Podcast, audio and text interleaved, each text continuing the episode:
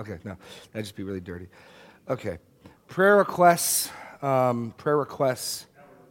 Thank you, Zeb. We're recording now. Prayer requests or praises. Wendell.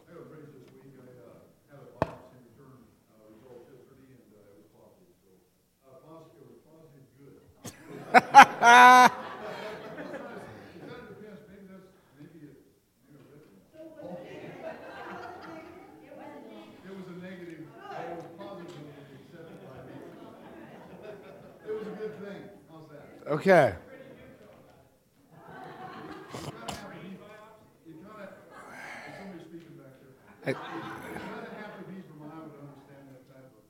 I see. I see. It was a positive, negative. Gotcha. Um, yeah.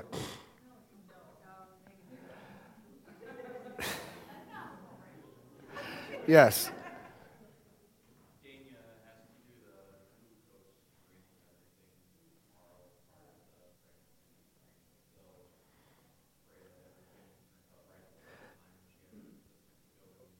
Yeah, Serena. Serena got the uh, with Sophie had the uh, gestational diabetes thing. So yeah, that's, a lot of fun. They drink the nasty. Yes, Dania. Tomorrow, you say? Okay. Okay. Um, other praises or prayer requests? Do you? Oh, yes. Um, JP and Natalie were wed on Thursday night, and we are now married. Um, so when they show up next, make sure you greet um, the newly married couple. They had a wedding of about 15 people. It was very, it actually worked. I was kind of like, what is this? But it actually worked, I thought, rather nicely. It was nice. It was, and dinner was fantastic. Thank you, Elsa. Oh, yeah. Okay, yes. That's right. Abby Greenland, well, no longer Greenland. Abby and, yes, Abby and Matt Godfrey. Abby, formerly Greenland, is now Abby Godfrey. Yes, Jacob.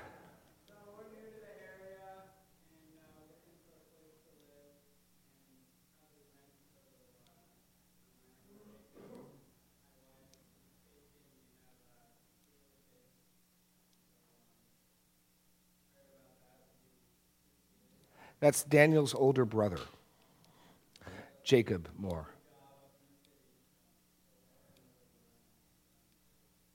They're looking for a place to live, um, both something locally, temporarily, and long term. So pray for him, and if you know of something, talk to him. Um, Jacob and his wife's name is Stacy. Okay. Other praises or prayer requests? Yes?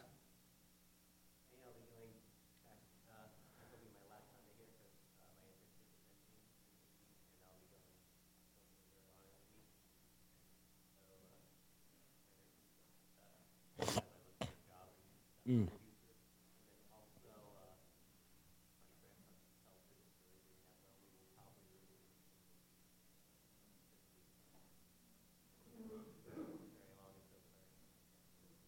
Okay.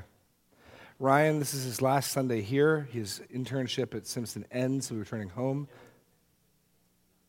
Oh, sorry. At the where? Iowa Genealogical, Iowa Genealogical Society. Where is home for you, Ryan? Pleasantville. That's not too far away. So you can keep coming here if you wanted to. You can't drive. Day.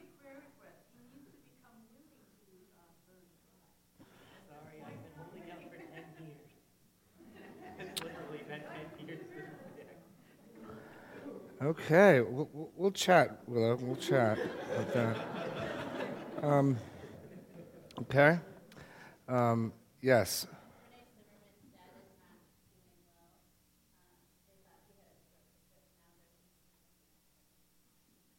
But it's not good.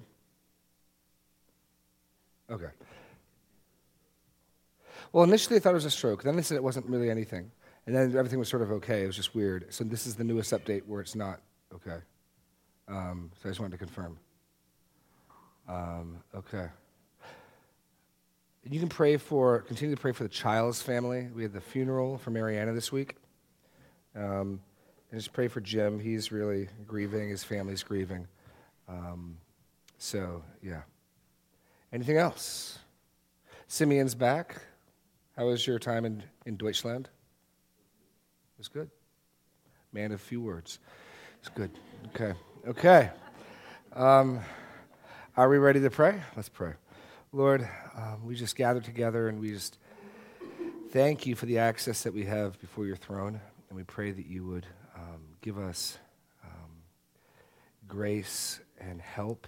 We come before your throne in time of need of grace and help. And so I lift up uh, Jim Childs and his family as they mourn the loss of Mariana. We thank you for giving her the grace to cause her to persevere faithful to the end, even through much pain and suffering. And now we pray that you would comfort the pain and suffering of the family. You are the God of all comforts, who comforts us in any of our affliction, with the comfort that we received uh, from Christ. And we, we, we pray that that comfort would be rooted in truth, that if any of the Childs family do not know you by faith, that you would reveal yourself to them, that you would draw them to you, that you would give them the only true and real comfort found in the gospel of Jesus Christ.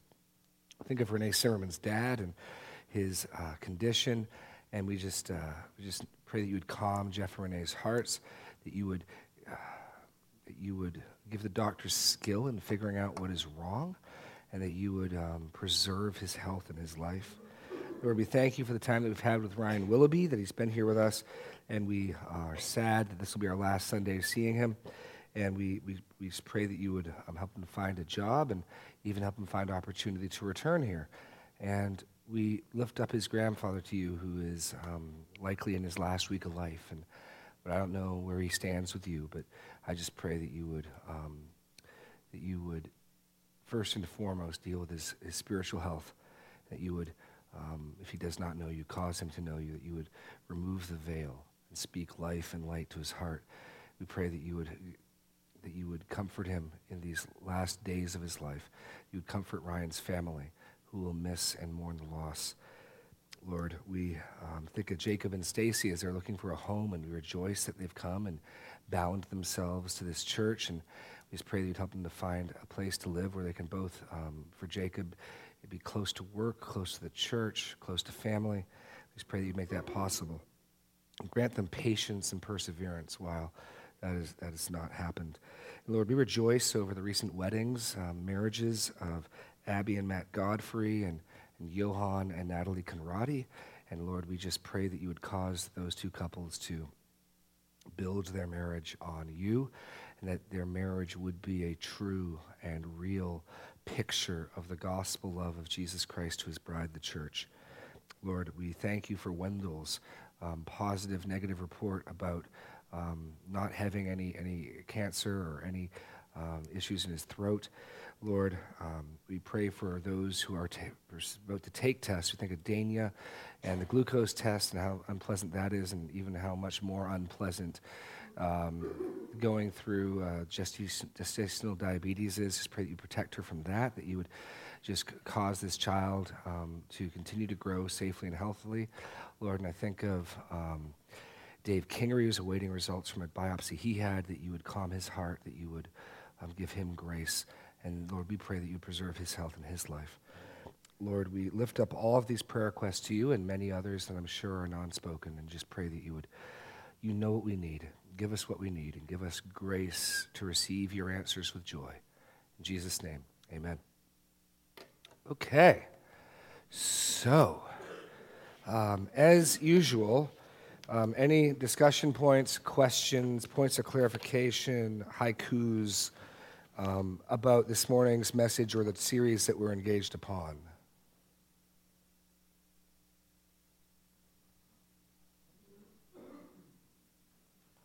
You guys are a talkative crowd, man.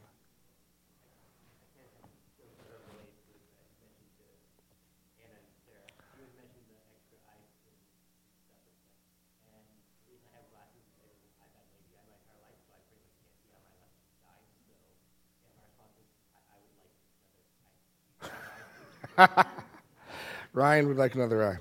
Okay. Well, keep, I'll bear that in mind. Keep my eye out for it. Okay. All right. All right. I'll be here all week. Okay. Any other questions or thoughts from this morning? Anything um, about our relationship to one another? Yes, Elsa.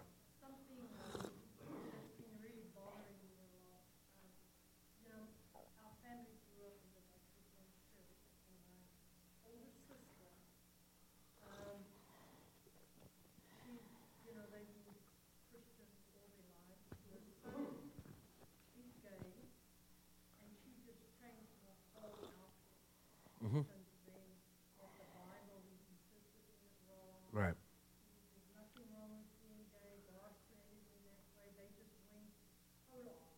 Right. Now, every time I talk to her, how often do I talk to my sister about that? How often do I say, uh, she always sends me stuff and say, this is how my husband and I feel about our son's gay behavior, and I'll send something back and say, well, this is what the Bible says. Right. And that's how we kind of go back and forth. Prior to this, did you guys share um, fellowship as believers? I mean, w- okay, okay. Right. No, I mean practical fellowship. I mean, like you guys would like talk about what you're reading in the Bible together and have spiritual conversations. Okay, okay. Well, no, tha- that's. What, here's the thing: because you guys aren't part of a local body, you can only go so far in addressing her her her position on this. I mean, it's tough. Let's face it, it's tough. Jesus make, but Jesus does make it clear there will be people who will have to choose between loyalty to their earthly family and loyalty to God. And he says plainly, anyone who doesn't hate his mother, brother, father um, cannot be my disciple. So if I have to choose between displeasing you, my son, my daughter, my husband, my wife, my mother, my father, or displeasing God, Jesus is right up front and says, Your loyalty, first and foremost, is with me. She stumbled over that. She doesn't want to create the family tension. She doesn't want to hurt her son. She doesn't.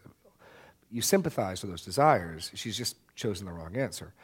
Um, but it's a real struggle. We want to, on the one hand, we want to really sympathize with that and really recognize how difficult that would be. Um, I would, I would call her if whenever she's bringing the topic up. Certainly, I would engage it. There's a sense in which, because it's not like you guys have a deep Christian fellowship beforehand, I would try to be at peace with all men. She knows what you think. You're not worshiping alongside of God with her in a church. There's a sense in which she knows what you think. You aren't acting like brother, like sisters regularly. I'd, I'd be willing to say, okay, I'm going to look for my opportunities. I'm going to season my words with salt, but I don't feel compelled every single time I see you to, you know, I, I wouldn't. Um, which isn't to say there's a magic number of how often. You know what I mean? Um, I, I would find it difficult to have Christian fellowship with somebody calling evil good. I would find that very challenging, if not impossible. So, if you guys were doing things like going to Bible studies together and worshiping in church together, that would be a little different because how do I have fellowship with someone when I think they're approving of what is evil? That's not the case. So, it's much more like how do I treat the guy down the street who thinks gay marriage is fine? Well, if we can talk about it, I'd like to talk about it. If not, I'm fine to be at peace and get along. You know what I mean? So I, I, that would be my advice. Anyone want to chime in on that? Take a swing at that ball? I don't bring it up, but Mm. constantly in my face so I will. Right. So you say, look, She does it, but I'll never bring it up. and you just say, look, it might be more helpful to actually sit down and debate this rather than send memes or things to each other.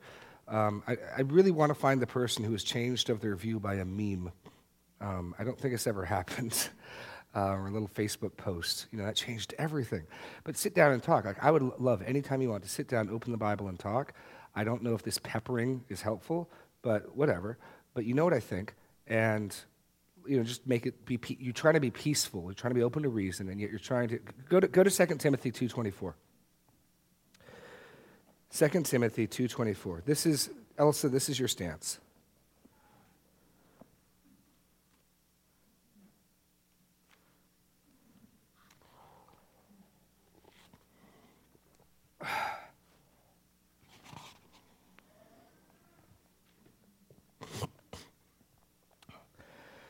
The Lord's servant must not be quarrelsome, but kind to everyone, able to teach, patiently enduring evil, correcting his opponents with gentleness. God may, perhaps, grant them repentance leading to a knowledge of the truth, and they may come to their senses and escape the snare of the devil, after being captured by him to do his will. So there's your marching orders. You are going to be not quarrelsome. You're going to be patient, especially when wronged. If she's calling you big meanie and she's slandering you, and why are you so judgmental and hateful? You're to be patient, and you're to look for opportunities to correct with gentleness your sister in the hopes that perhaps God might grant her repentance, leading to knowledge of the truth. She's, she's caught in a snare, and so you're hoping that God might use you to free her from that snare. And you let God worry about whether she listens to you, and you worry about am I being gentle? Am I being patient? Am I being willing to be wronged? And am I able, competent to teach?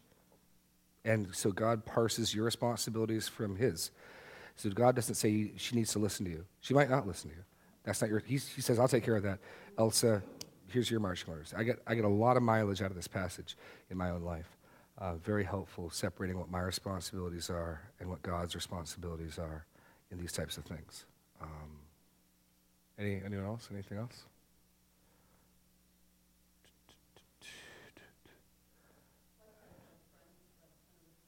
Yeah.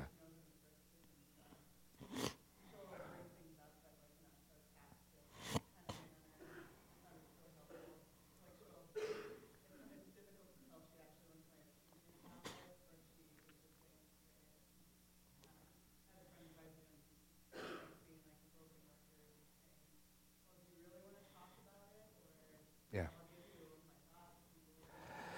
Yeah, that's that's probably the best stance. It's like, do, do, do we really want to have this discussion? Because I'm happy to, but I'm finding it unhelpful with the little jabs constantly, you know. Um, and some people don't; they just want to jab. And you just sort of, okay, that's nice. But no, no, it, it's tough. It's tough. Um, it is tough. Anything. And, oh, and by the way, this is another example, I think, of why the local church is so important because we've got people professing to be Christians, but no, no commonality, no common bond. You don't have the resources to work through things if people don't want to work through them.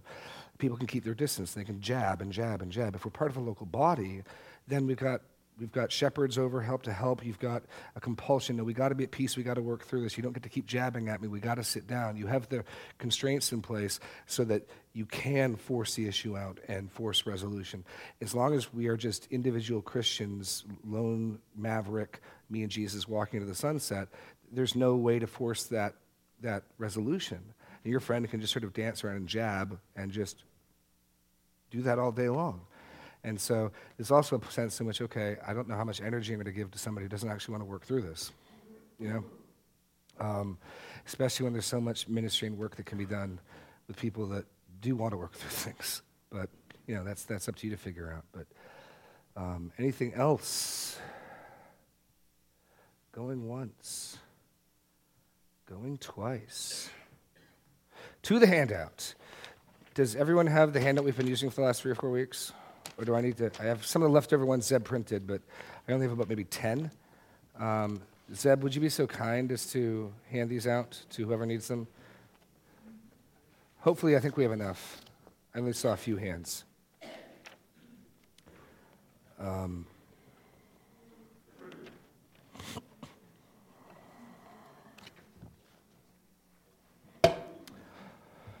okay, while Zeb hands that out, I'll remind you that what we're dealing with is objections to the biblical doctrine of election and predestination. Uh, I've taught, I've, I think the Bible is pretty clear on the fact that God stands sovereignly behind the individual salvation of men and women, um, that He takes credit ultimately for, for, oh, we need more still. Okay. I'll just make my introduction even more long winded. It's okay. I can do it. I know I can. And what?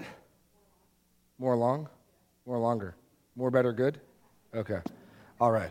Okay. And so we've looked through some of the objections, and I'll just pick up one right now, which I hear a lot is if this is true, if God, and this is, if we're honest, probably the objection that emotionally is most common and most difficult for us is if what I'm saying the Bible says is ultimately true, that God ultimately is the one who speaks life into hearts, is God ultimately who chooses, then this turns God into a moral monster. That's, that's the objection. Let's put it in its strongest form. this, this makes God into a moral monster, that God is, is basically being cruel, he's being evil, he's being harsh unnecessarily.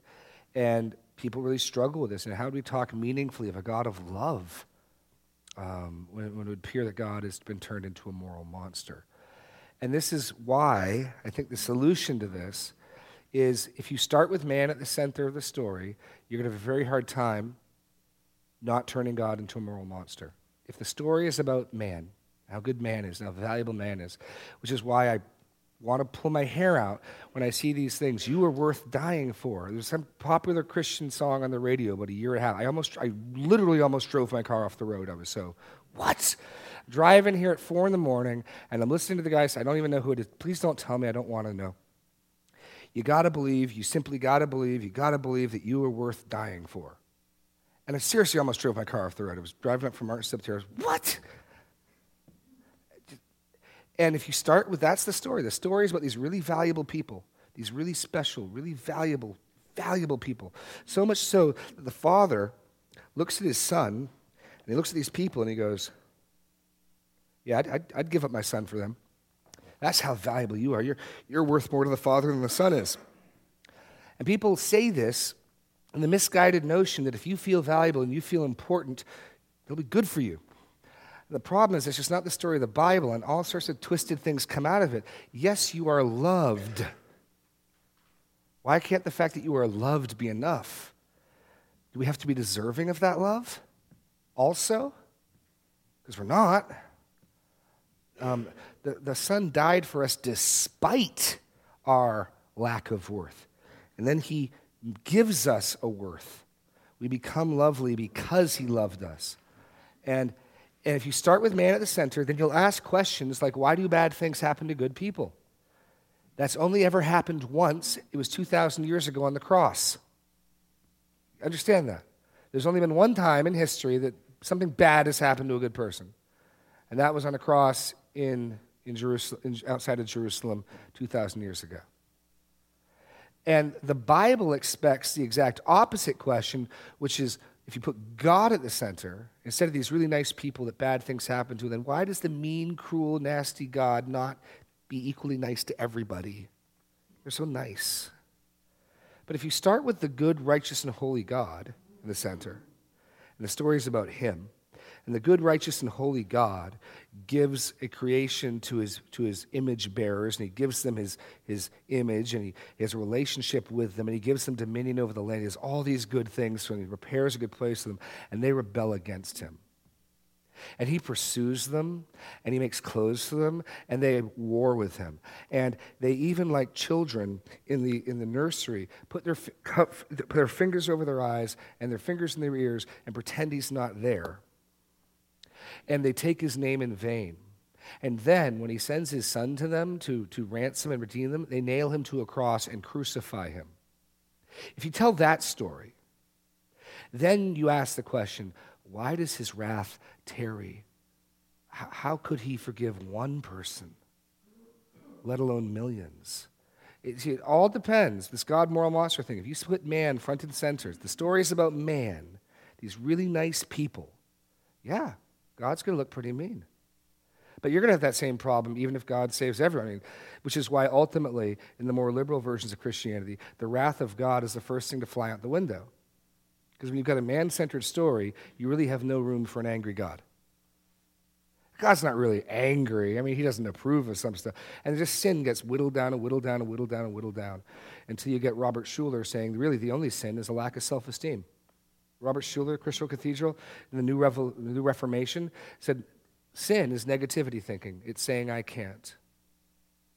That's, that's, that's the, the final eclipse. If we are the measure and stature and the center of all things, then the, truly the only sin is to believe that I'm not wonderful. I can't. When I said I should believe I can. that is not the story of the Bible that I read.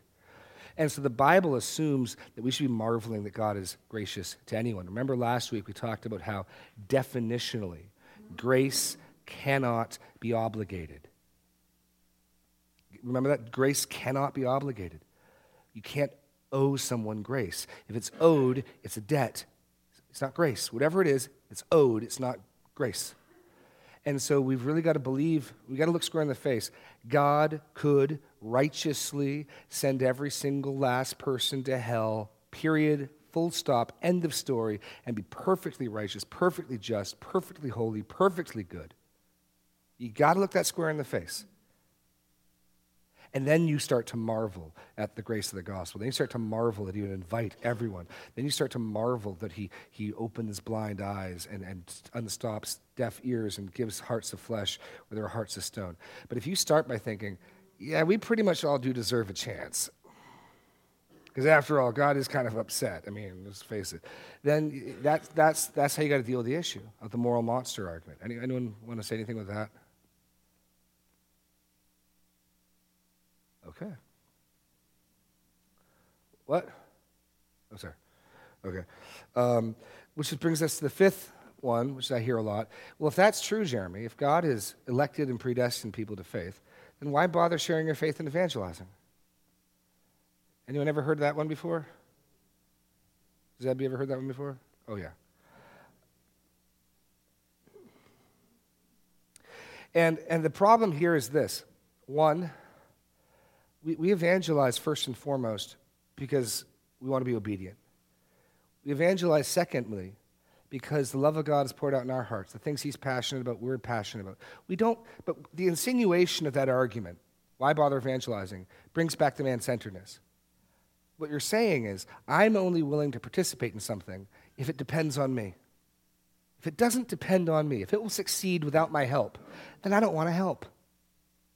You get that, right? Because what you're saying is if it doesn't depend on me, if this is guaranteed to succeed either way, if they're going to get saved without my help, then why bother helping? I don't want to participate in something that I'm not essential for. I got to be important. And, and, and John the Baptist says the stones, God can raise up stones for Abraham, children from these stones. And Jesus said these stones would cry out. God sent a donkey before. He'll do it again. And we get the privilege of participating. We get the joy of participating because our hearts reflect His heart, because we get to, I, we get to participate in something that matters. You know, 10 billion years from now, there's people that I've been able to share my faith with, people I've been able to witness to, who will still, it'll be having an impact, an eternal impact 10 billion years from now, that all the, the, the time I wasted in my heavy metal rock band will amount to nothing. But we can participate in things that matter. We can participate in things that have an eternal consequence. And we have the audacity to say, if it doesn't depend on me, I don't want to do it. If I'm not essential, if I'm not mission critical, then why do it? Besides which, Paul says this. Um, turn to, um, where is it? No, it's Paul, right? For this reason, we strive and labor for the sake of the elect that they may obtain a like salvation. What is that? Is it Timothy? Okay. Um, for the, just sake of the elect. If you look up sake of the elect, I think it's Timothy. Um, this is why we suffer. And uh, sh- sh- sh- nope. Second Timothy. They may obtain. There it is. Yeah. Two ten. Yeah. Listen to this. On the other side, you could argue, and I think Paul does argue, that a confidence in election and predestination actually motivates to evangelism because we know that the mission can't fail. I, take great comfort in the fact that when I share my faith, I can't ultimately screw it up, and I can't get in the way of God's plan. And what I'm doing, no matter how foolish it looks, no matter how foolish I feel, is destined to succeed ultimately. 2 Timothy 2:10. Therefore, I endure everything for the sake of the elect, the chosen, that they may obtain salvation that is in Christ. Now, he's not saying somehow their eternal salvation is in question. It's rather, I do everything that they, I want to be part of them coming to faith. I want to be part of their salvation experience with eternal glory. And so Paul uses election and predestination as a motivation for evangelism. Hey, the, the elect are going to hear and they're going to believe. They're going to. This can't fail. If I thought people's salvation depended on me, I would never sleep. I mean, seriously. I mean, how many of you have ever had a conversation with someone and afterwards, later that night or at dinner, you think, oh man, I should have said? Now, can you imagine the weight in your conscience if you actually believed, now they're going to go to hell? Because I didn't think to say that. That would have to be the logical conclusion you'd come to. If it depends on me, I'm going to mess it up. And, and I would just think, man, if only I would have said, what if I'd said this instead of that? What if I'd worn this instead of that? What if I'd stayed two minutes longer? What if I didn't say the stupid thing that I said? People, I mean, I would not, I think maybe, maybe you don't analyze things. I can analyze things like this. I would just chase my tail and I'd never be able to move. Um, there's an expression, you sleep like a Calvinist. And, and so you do the best you can. You, you witness as faithfully as you can. You plead with men, like Second Corinthians says, God imploring, imploring you to be reconciled back to Christ. And then you say, I'll back to Second Timothy, then you say, I was patient, I was kind, I wasn't quarrelsome, I taught the gospel. Perhaps God will grant them repentance, leading the knowledge of the truth. I'm going to go home and, and, and sleep with a sound conscience. Um, so, yeah, I, I, don't think this is, a, I think people that use this as an excuse not to evangelize, and to be fair, there are those who do, don't have biblical thinking. They're, they're just being lazy. And if you're looking for reasons not to evangelize, that speaks very poorly of the state of your soul and your spiritual health. You want to say something? Well, just going to mention, yeah, the, the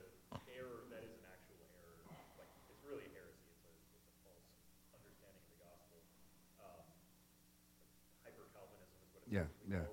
Um, and it, it's worth noting, yeah, there are people that hold to that. And the reason that they hold to that is ultimately the same. They're unable to reconcile the same thing that the Arminian free will guy can't reconcile, which is this the harmony between God's sovereignty and, and man's responsibility. Yeah. Man's the, the Arminian places the emphasis on the on man's responsibility at the expense of God's and then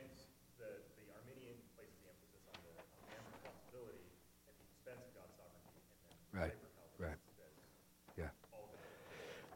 let me say that for the tape just because that's worth pointing out.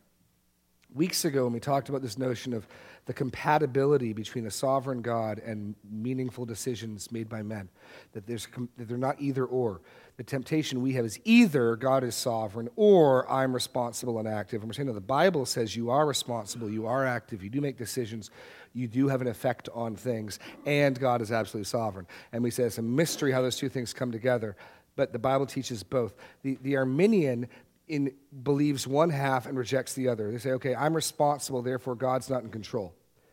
And the hyper Calvinist, or the person who doesn't believe in evangelism, believes the other half at the exclusion of the other. God's so in control, it doesn't matter what I do. Both are wrong. Both are wrong. And so we need to believe that our actions are efficacious, that God is sovereign over all things, but He's sovereign through means. He's sovereign through, through actions and deeds. He causes the grass to grow, but he does it through photosynthesis and rain, not magic, right? And he causes the elect to be saved, but he does it through the proclamation of his gospel by his, by his children.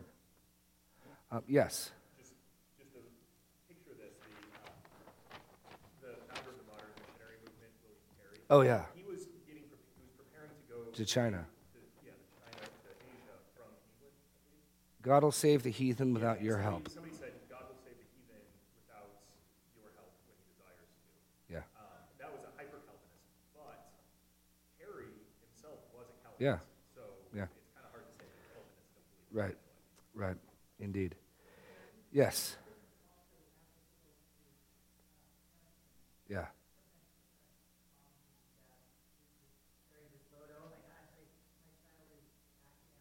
Right.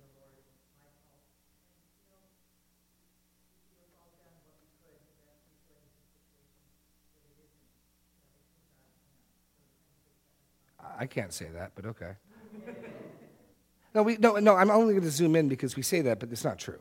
We haven't all done the best we can. We've all screwed up. We, all of us have. Right, right, right. Okay, okay. Yeah. Right, right. No, th- yeah, absolutely. absolutely. No, I'm sorry. I didn't mean to jump. No, but people, I know you did as good as you could. No, I didn't. no, I didn't. Um, so, any other objections or questions before we flip the page that you can think of? Because my last bullet point here is additional objections. You got any? Or questions about election predestination? Oh, you got an objection, Steve. I know somehow. I know somehow this is an objection in disguise. So, so I'm ready. just think that, that a lot of people, I mean, I've been in Nashville, I've been in Dallas, I've been Yeah. even the Winterset, people that have a different, That was great, Steve. believe have really been brainwashed by the previous education. Yeah, yeah, And that people believe this has just been perpetuating the same Yeah. theory of election over and over again. And nobody here wants to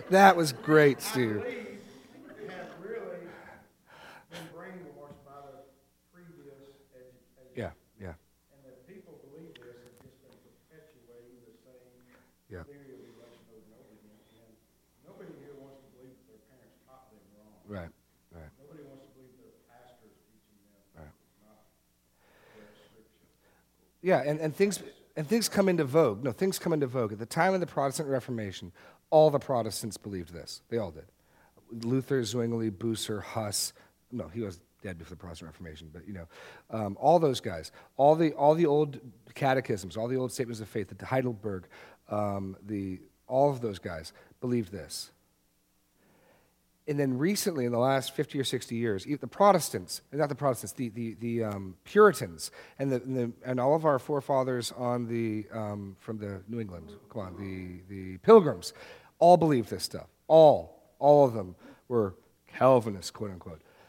And in the last 1,500 years, the pendulum swung the other way. And so, um, with Finneyism and stuff like that, that this has all become the, the. It's starting to swing back the other way. The largest growing segment in the church believes stuff like this. Um, and so, yeah, the church goes back and forth. And yeah, if you grow up and everyone around you says the same thing and your parents taught it to you, it does sound kind of weird. Like, I've never heard this before. Okay, great. So let's, let's read and study. And yes? Do you think some of this has to do with the advent of public schools? That we're just so brainwashed into, you know, The same theory is being taught though. Brainwashed. we don't even know how to separate it out. Yeah, humanism. Humanism always strikes me as really odd and self defeating. Humanism simultaneously believes that we came from meaningless nothing, we're heading towards meaningless nothing, but man, it's a really big deal, this little blip in the middle. Let's make the most of that. I don't get that. But yeah, humanism, absolutely. Man's the measure of all things. You know, Beethoven's Ninth Symphony, Freud. Uh, what a great what a great work of art is man. What a great thing is man. Man is wonderful. And then it puts man firmly into the center of the story. And, and if man's firmly in the center of the story, you get a very different gospel, you get a very different understanding of the Bible. And we're used to being told, we're just coming out of the self esteem movement, that the, the worst possible thing that could happen to you in your, your growth and your maturity is to think anything bad about yourself. You're a wonderful little sunbeam. And, um, and the, you can, you, there's certainly value. You bury the, you bury, you bury, you bear a borrowed dignity of the image of God that gives you value. But even that's not something inherent to yourself. It's this, his stamp upon you. And you, you were ransomed and you were redeemed, and he is making you lovely. You are precious in his sight, not because you're precious, but because you're precious in his sight. But the, our world thinks that, that anything sort of negativity thinking with man at the center is the worst possible thing imaginable. If man's the measure of all things, you're going to have a really hard time with a lot of things in the Bible, not the least of which will be election and predestination. Certainly. And we don't, we live in a day, you're right, Marina, where, where humanism and man centered thought is, is at an all time potentially high, you know. Um, so, no, I think that has a lot to do with a lot of the factors, absolutely. Um, yeah, yeah. Um, we, yeah, we could go on and on and on. But we're going to flip the page. Flip the page. Turn the page.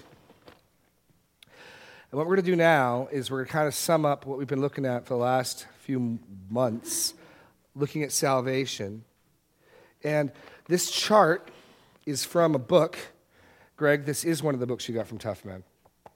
Um, a chart from House's Charts of Christian Theology and Doctrine. And what this is, is a chart looking at the application of salvation in time. And one of the things I want you to get is this when we say about in time, some of these things clearly precede each other by oftentimes years. Others are so closely related, what we're zeroing in on is causality. So if the Bible says this causes this, if A causes B, then logically A precedes B. If A is the cause of B, then A must be before B. We're not trying to say, well, how much before B? No, no, we're just looking at it in order. And so here is, um, here is this, I think they've got this pretty much right. Um, and here's the application of salvation in time. Now, by application of salvation in time, this presupposes already that God has in eternity past chosen those whom he will gift to his son. That's why the Son speaks of it in John 17. You've given them to me. So God the Father wants to make a special love gift to his Son of a redeemed humanity on condition that the Son redeems them. So that's, that's where this takes place. Even, even God's love for us is an overflow of his love for the Son. We're caught up in intra Trinitarian love.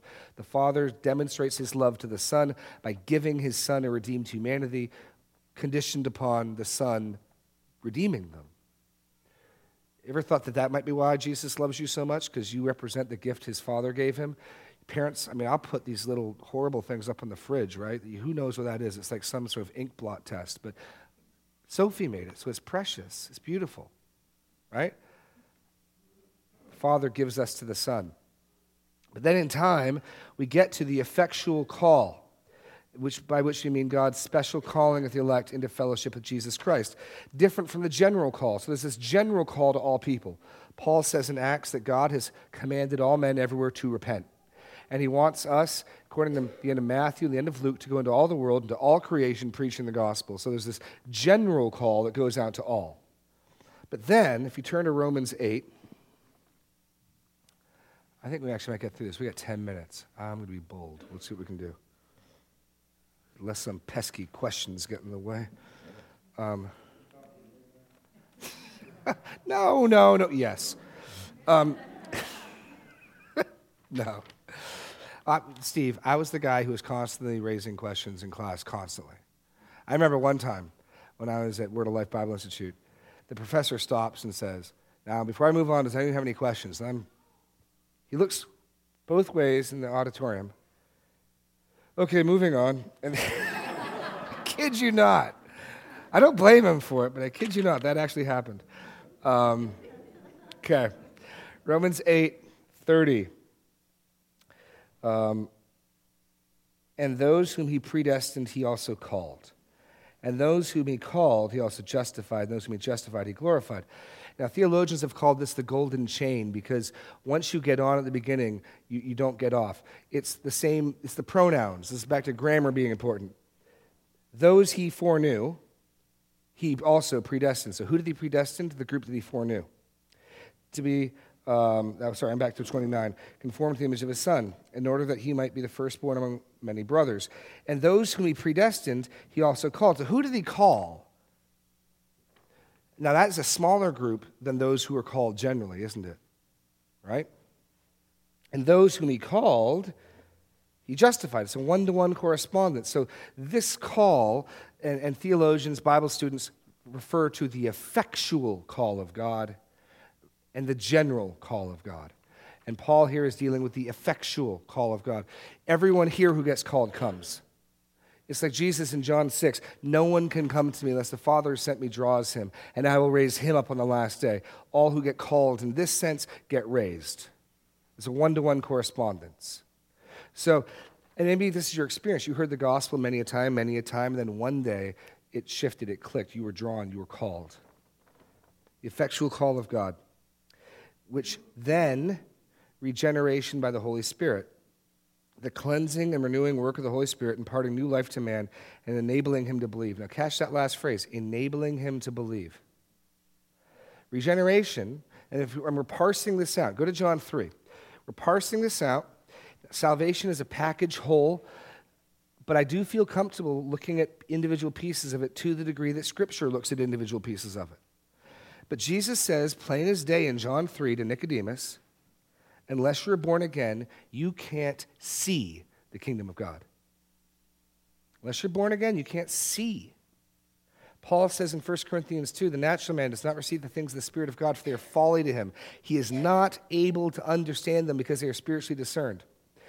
You can't rightly see and understand the gospel without the work of the Holy Spirit, without being born of God. Regeneration does not mean forgiveness. Regeneration simply means an implanting of some spiritual life by the Spirit into your heart. Okay? And so Jesus says, you need this sort of principle of light, or another metaphor for regeneration. You need the veil removed. 2 Corinthians 4. The God of this world knows the case of those who are perishing. The God of this world has blinded the eyes of unbelievers from seeing the light of the gospel of the glory of God. The God who caused light to shine out of darkness has caused the light of the gospel to shine in our hearts. So I can't see and I can't see. And so the gospel comes out. It doesn't look beautiful. It doesn't look beautiful. It looks ugly. It looks frightening. It looks unappealing. Boom! Holy Spirit grants life, and I see, and the lights go on. And then I believe. And Jesus says that plain as day in John 3 that regeneration, that work of the Spirit, which causes, enables us to believe. Nowhere in the Bible are we told if you believe, you will be born again. Nowhere. So, regeneration by the Holy Spirit, a sovereign work of God. Theologians also talk about those acts of our salvation in which we participate and those in which we don't. And they speak of a monergism and a synergism. Synergy is people working together, monergism is one person working. Regeneration is the monergistic work of God. You don't invite it, you don't cause it to happen, you don't participate in it. You participate as much in your second birth as you did in your first. And that's exactly the point Jesus makes in verse 8 of John 3. Like, we'll go back so you can see what he's likening to. Go back to 5. Jesus answered, Truly, truly, I say to you, unless one is born of water and the Spirit, he cannot enter the kingdom of God. For that which is born of flesh is flesh, that which is born of spirit is spirit. Do not marvel that I said to you, You must be born again. The wind blows where it wishes, and you hear its sound but you do not know where it comes from or where it goes. So it is with everyone who's born of the Spirit. Being born of the Spirit is like the wind blowing. You don't know where it's going, you don't know where it's been, but you hear it as it goes by, and you feel it as it goes by. Oh, look, someone just got birthed by the Spirit. How do you know? They, they came to faith. You don't know where the Spirit's going next. You don't know where he's been. And you certainly don't influence it. You certainly don't determine it. So the regeneration of the Holy Spirit, which then, the part we do participate in, conversion through faith in Christ and repentance for sins. The unbelievers turning away from sin and turning to Christ. Now, you actually do this, which is why the gospel call is not be born again. The gospel call is believe or repent or repent and believe. And we went through all that a couple months ago. And you actually do that. You actually believe. You actually turn from sin. You actually turn to Christ. And that is synergistic, if you want to parse it out and zoom it in. Conversion through faith. Now, then, God responds to faith with justification. Paul's extremely clear in Romans 3. We argue that one is justified by faith. The trigger that, that, that God that, that enacts justification, which is now the forgiveness of sins, is my faith. God doesn't forgive until he sees faith. Now, my faith is preconditioned upon me not being dead in my sins anymore and me being able to see and understand a work of the Spirit in my heart. So get the chain here. I'm called affectionately, I'm drawn. The Spirit pulls the blinds off, and I see, and Christ is beautiful. And I say, I want that, and I don't want my sin anymore. And I entrust myself to Him in faith and repentance. And God the Father sees that faith, He sees that repentance, and He says, Forgiven. And then after being reconciled, we receive, and this is all just causality. Now, as no longer alienated, we are adopted into his family as sons and daughters. Adoption as children of the Heavenly Father. The transfer of the believer from alienation to the God of son, to, from God to sonship. And that again is also back in John 8. We've received the Spirit not of slavery, but of sonship, by which we cry, Abba, Father.